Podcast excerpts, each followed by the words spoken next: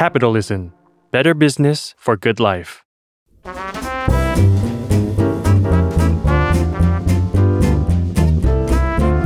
Bon Appétit ธุรกิจรอบครัว สวัสดีค่ะ ขอต้อนรับคุณผู้ฟังเข้าสู่รายการ Bon Appétit ธุรกิจรอบครัวนะคะ เช้าตรู่ของวันที่ 24 กุมภาพันธ์ปี 2022 ค่ะ เสียงเครื่องบินรบและระเบิด missile ดังขึ้นหลายจุดในกรุงเคียฟ เมืองหลวงของยูเครนนะคะ เหตุการณ์นี้เกิดขึ้นทันทีค่ะ หลังจากที่ประธานาธิบดีของรัสเซียวลาดิเมียร์ปูตินนะคะ ได้มีคำสั่งปฏิบัติการพิเศษทางทหารบุกยูเครนค่ะ หลายต่อหลายชาติในในโลกใบนี้นะคะ ก็ออกมาแสดงท่าทีต่อความไม่เห็นด้วยนะคะ แล้วก็มีปฏิกิริยาตอบโต้ มีนโยบายตอบโต้จากการบุกยูเครนดังกล่าวของรัสเซียนะคะ ตัวอย่างเช่นสหรัฐอเมริกาสหภาพยุโรปสหราชอาณาจักรแล้วก็แคนาดาค่ะ แบนธนาคารรัสเซียออกจากระบบการจ่ายเงินระหว่างประเทศหรือว่า SWIFT นะคะนั่นจึงเป็นสาเหตุที่ทำให้ธนาคารรัสเซียไม่สามารถดำเนินธุรกรรม หรือว่าธุรกิจการจ่ายเงิน ระหว่างประเทศได้นะคะ SWIFT เนี่ยเป็นระบบทางการเงินทางการจ่ายเงินนะคะ ที่ใช้ในธนาคารกว่าหมื่นแห่งทั่วโลก 200 ประเทศทั่วโลกนะคะ แต่นั่นค่ะคุณผู้ฟังก็เป็นเพียงแค่นโยบายตอบโต้ของจากรัฐรัฐรัฐหนึ่งไปถึงรัฐรัฐหนึ่งนะคะ เรามาลองดูนโยบายกันบ้างค่ะคุณคุณผู้ฟังว่านโยบายจากภาคเอกชนที่ตอบโต้การการกระทำดังกล่าวของรัสเซียที่บุกยูเครนเนี่ย มีอะไรบ้าง วันนี้ Bon Appétit ดูมาใน mood and tone ที่จริงจังแล้วก็ต่างไปนะคะ แต่ว่าทั้งหมดนี้เดี๋ยวเชอรี่จะกำลังเกริ่นเข้าเรื่องเรื่องหนึ่งค่ะ เป็นแบรนด์อาหารแบรนด์หนึ่งที่น่าสนใจเช่นเดียวกันนะคะ คุณผู้ฟัง นโยบายการตอบโต้จากภาคเอกชนนะคะ สู่การกระทำดังกล่าวของรัสเซียค่ะ จริง ๆ แล้วเนี่ยมีหลายพันแบรนด์เลยนะคะ ที่เป็นบริษัทข้ามชาติ และมีนโยบายตอบโต้รัสเซียนะคะ ตัวอย่างเช่นก็เป็นการประกาศ ปิดกิจการชั่วคราว ไม่ดำเนินกิจการใด ๆ ต่อไปแล้วในรัสเซียนะคะ หรือแม้กระทั่งเนื่องจากเราเป็นบนนปตีค่ะคุณผู้ฟังเชลี่ก็เลยเลือกแบรนด์ที่เป็นแบรนด์เกี่ยวข้องกับอาหารและก็เครื่องดื่มนะคะ แล้วมีนโยบายการตอบโต้รัสเซียในการบุกยูเครนครั้งนี้ค่ะ นั่นก็คือตัวอย่างเช่นนะคะ บริษัทเนสเล่ค่ะ บริษัทผลิตอาหารรายยักษ์ใหญ่ของโลกใบนี้เลยนะคะ เขาก็มีนโยบายค่ะในการ เขาประกาศค่ะว่าเขาจะถอดแบรนด์สองแบรนด์ออกจากรัสเซียนะคะ นั่นก็คือแบรนด์ KitKat แล้วก็ Nesquik นะคะ หรือแม้กระทั่ง แบรนด์กาแฟค่ะจากซีแอตเทิลเป็นแบรนด์กาแฟที่คนทั่วโลกต่างนิยมกันนะคะ อย่าง Starbucks ค่ะ ในเดือนมีนาคมปี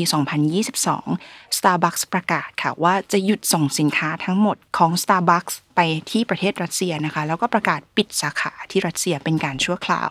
แต่แล้วในเดือนพฤษภาคมปี 2022 ค่ะ Starbucks ประกาศครั้งหนึ่งอย่างเป็นทางการนะคะ ว่าจะถอนกิจการทั้งหมดออกจากรัสเซียค่ะ ทั้งหมดที่ว่ามานี้นะคะ มาถึงแบรนด์สำคัญแบรนด์นี้ที่เราจะพูดถึงกันในวันนี้ในบนนปตีธุรกิจรอบครัวค่ะ คุณผู้ฟังคือแบรนด์แมคโดนัลล์ค่ะหลายสายตาเลยค่ะ จับจ้องไปที่แบรนด์แบรนด์นี้นะคะแมคโดนัลล์ว่าเขาจะมีปฏิกิริยายังไงต่อการกระทำของรัสเซียที่บุกยูเครนในคราวนี้ เนื่องมาจากว่าอย่างที่คุณผู้ฟังและหลายๆคนทราบนะคะว่าแมคโดนัลล์เนี่ยเป็นแบรนด์ที่มาจากอเมริกาค่ะ ประเทศแห่งสิทธิและเสรีภาพนะคะ อีกทั้งแมคโดนัลล์เนี่ยยังเป็นแบรนด์ที่มีความ เข้มข้นในเรื่องของภาพลักษณ์ของความสัมพันธ์ของคนในครอบครัว แล้วก็เด็กผ่านชุดอาหารต่างๆ อย่างเช่นแฮปปี้มิลเป็นต้นนะคะแต่ขอเกริ่นอีกสักนิดนึงค่ะคุณผู้ฟังก่อนจะเข้าเรื่องจริง ๆ ของเราแบรนด์จริง ๆ ของเราในวันนี้นะคะ นั่นก็คือในปี 2021 ค่ะยอดขายของแมคโดนัลล์ในรัสเซียทั้งหมดนะคะ รวมแล้วเนี่ยนับแล้วเนี่ย เป็นจำนวน 9%ค่ะของจำนวนกำไรของบริษัทแมคโดนัลล์ทั้งโลกใบนี้ 9%ที่แมคโดนัลล์รัสเซียทำได้เนี่ยค่ะตีเป็นจำนวนเงินก็คือเป็นจำนวนเท่ากับ 2,000 ล้านเหรียญสหรัฐค่ะ อันนี้อาจจะเป็นหนึ่งในเหตุผลนะคะที่เดือนมีนาคมปี 2022 แมคโดนัลล์ยังคงสงวนท่าทีในการให้สัมภาษณ์กับสื่อมวลชนค่ะว่า นโยบายในระยะยาวของแมคโดนัลล์ที่มีต่อรัสเซียจะเป็นยังไงนะคะ ตอนช่วงเดือนมีนาคมปี 2022 เนี่ยแมคโดนัลล์มีเพียงแต่การประกาศออกมาค่ะ บอกว่าเขาจะยุติกิจการชั่วคราว ปิดกิจการชั่วคราวนะคะ ในรัสเซีย แต่แล้วในเดือนพฤษภาคมปี 2022 ค่ะแมคโดนัลล์ก็ประกาศอย่างเป็นทางการนะคะว่าเขาจะขายกิจการค่ะไม่ทำกิจการใด ๆ ต่อไปแล้วในรัสเซียนะคะ และชายรัสเซียผู้ที่สามารถ ปิดดีลซื้อแมคโดนัลล์ทั้ง 850 สาขาในรัสเซียได้ เป็นอภิมหาเศรษฐีชาวรัสเซียค่ะ ชื่อว่าคุณอเล็กซานเดอร์นิโคลาเอวิชโกวอร์นะคะคุณอเล็กซานเดอร์เป็นใครกันคะ คุณอเล็กซานเดอร์นะคะ เป็นชาว Siberian ค่ะ เป็นอภิมหาเศรษฐีชาวรัสเซียทำธุรกิจหลายต่อหลายอย่างเลยค่ะ คุณผู้ฟังทั้ง ธุรกิจการกลั่นและปิโตรเคมีนะคะ ธุรกิจป่าไม้ และอย่างที่บอกไปค่ะ เขาเพิ่งปิดดีล1,400 ล้าน 1,400 ล้านเหรียญสหรัฐกับ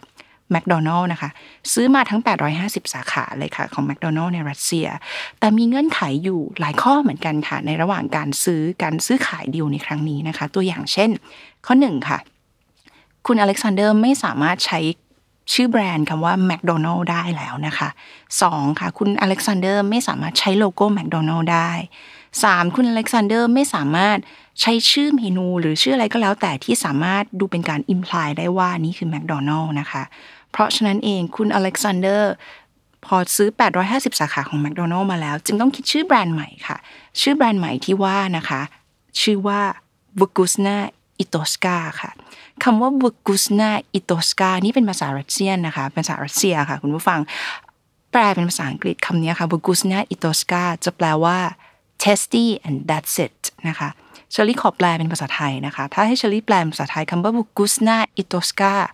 จะแปลว่า อร่อยจบนะประมาณนี้นะคะ คุณผู้ฟัง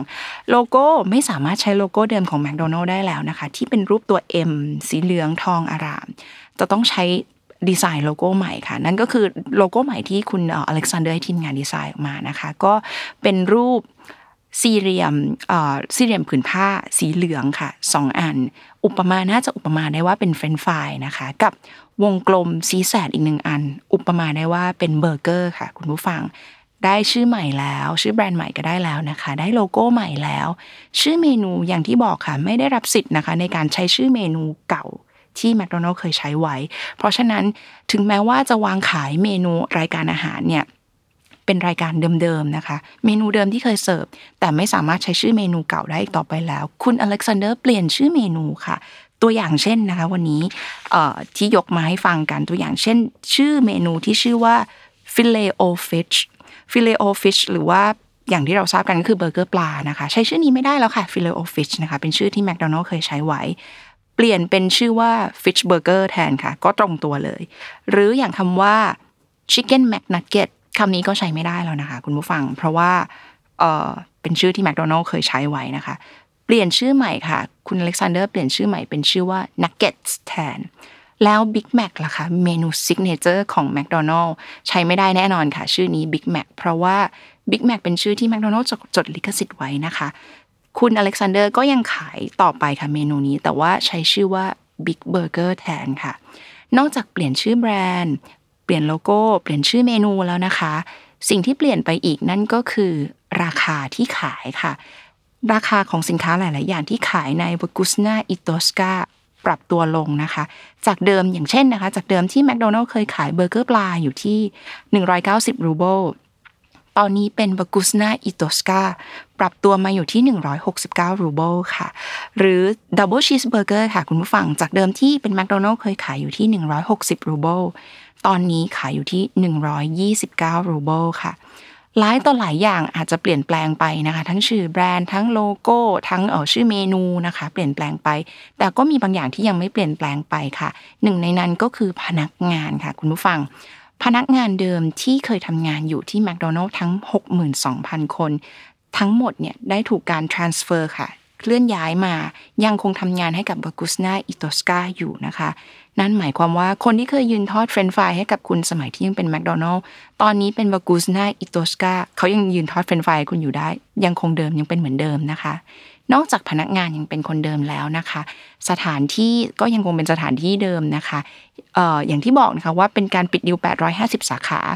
คุณอเล็กซานเดอร์เขาเองเขาก็ยอมรับค่ะ เขาบอกว่าเขาเป็นชายที่ทะเยอทะยาน เขาตั้งใจว่าเขาจะไม่แค่เปิดสาขา 850 สาขาเหมือนกับที่แมคโดนัลด์เคยเปิดไว้เท่านั้นนะครับ แต่ว่าอยากจะทำให้ไปถึงพันสาขาเลย โดยการไปถึงพันสาขาอย่างที่คุณอเล็กซานเดอร์เกริ่นเอาไว้นะคะ คุณอเล็กซานเดอร์เขาก็เปิดสาขาแรก ของบากุสนาแบรนด์นี้ค่ะบากุสนาอิโตสกาที่จตุรัสพุชกินหรือว่าพุชกินสกายาค่ะ สาขาแรกของเอ่อบกุสนาอิโตสกาที่เปิดที่จัตุรัสพุชกินเนี่ยนะคะ สาขานี้เองที่ตั้งนี้นะคะเคยเป็นแมคโดนัลล์สาขาที่หนึ่งของรัสเซียมาก่อนค่ะอาจจะด้วยเหตุนี้เองนะคะ คุณอเล็กซานเดอร์เขาก็เลยถืออาจจะถือเคล็ดค่ะว่าในๆตรงนี้เคยเป็นจุดเริ่มต้นของแมคโดนัลล์รัสเซียมาแล้ว วันนี้มันก็เลยกลายเป็นจุดเริ่มต้นของแบรนด์แบรนด์ใหม่ นั่นก็คือ b o g u s n a i t o s k a เช่นเดียวกันนะคะ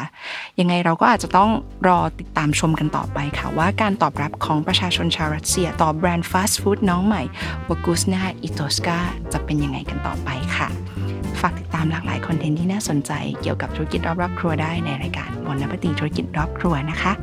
สำหรับวันนี้บนนปตีค่ะทุกคน